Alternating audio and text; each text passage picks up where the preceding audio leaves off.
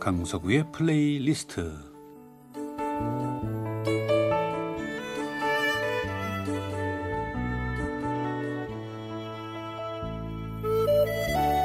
제가 살아가면서 느끼는 어떤 저의 생각, 저의 감정, 혹은 오래전에 저의 추억과 아름다운 곡을 엮어 보내드리는 시간이죠. 강서구의 플레이리스트. 아주 오래전에 제가 어릴 때 경제가 시원치 않던 그 초등학교 즈음에 우리는 고기라는 것을 어떻게 먹고 살았나 하는 생각을 해보게 됐어요. 그때는 뭐 우리나라 전체가 잘해야 글쎄요, 뭐 기껏해야 불고기 정도가 아니었을까 생각이 드는데 지금처럼 뭐 무슨 무슨 등심, 안심, 제비추리 뭐 그런 고기는 본 적도 없을 뿐만 아니라 그런 얘기조차 들어본 기억이 없는데 그때 어, 큰 식당 무슨 무슨 관이라는 큰 식당에 가면 어, 달짝지근한 불고기와 밥을 뭐 어쩌다 한 번이죠.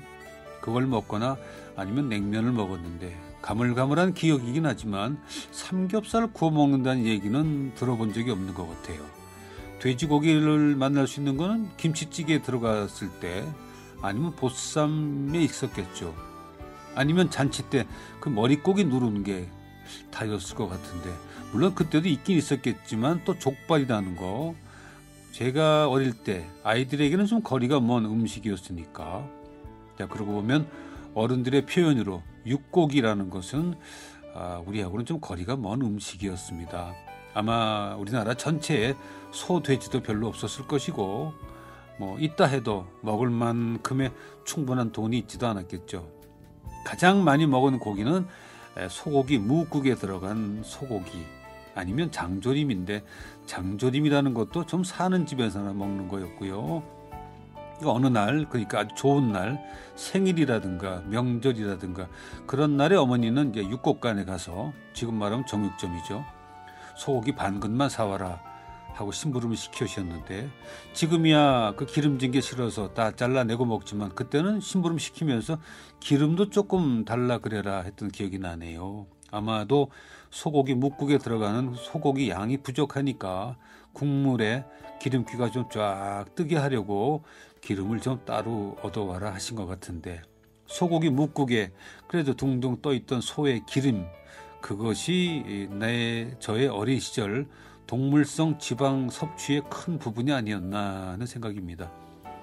오래전의 음식인 그 달달한 숯불갈비 참 말로 표현할 수 없는 환상의 맛이었는데 글쎄요 그건 나이가 좀 들어서 먹었겠죠 언제 처음 먹었는지 정확한 기억은 없지만 어, 제가 사회에 나와서 일명 내돈내산이라고 그러죠. 내 돈 내고 고기를 사 먹을 즈음에는 이제 꽃등심이라든가 아롱사태, 제비추리 등등이 출연했습니다. 그러니까 숯불에 특수 부위를 구워 먹게 됐는데 저는 그런 고깃집 고기를 구워 먹는 집을 가도 고기보다는 옆에 사이드로 구워 먹는 감자가 좋아서 그것만 계속 달라 해서 구워 먹는 바람에 주인장들이 아마 싫어했을 것 같아요.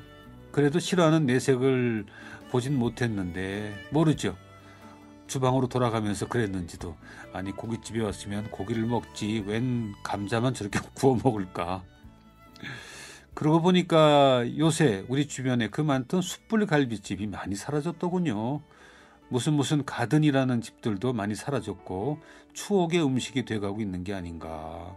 며칠 전에 저희 장모님께서 숯불갈비가 드시고 싶다 하셔서 기왕이면 제일 맛있는 데서 대접을 하고 싶어서 검색을 했는데 마땅치가 않아요. 생각보다 그런 집들이 많지도 않고 그래서 그 유명하다는 수원까지 모시고 갈까까지 생각을 했었는데 한 사나흘을 인터넷으로 찾다가 어, 음식점은 여의도에 어, 좋은 데가 많으니까 하는 생각에 뒤졌더니 예, 여의도에서 어, 제법 마음에 드는 숯불 갈비집을 찾아서 예, 다녀왔습니다.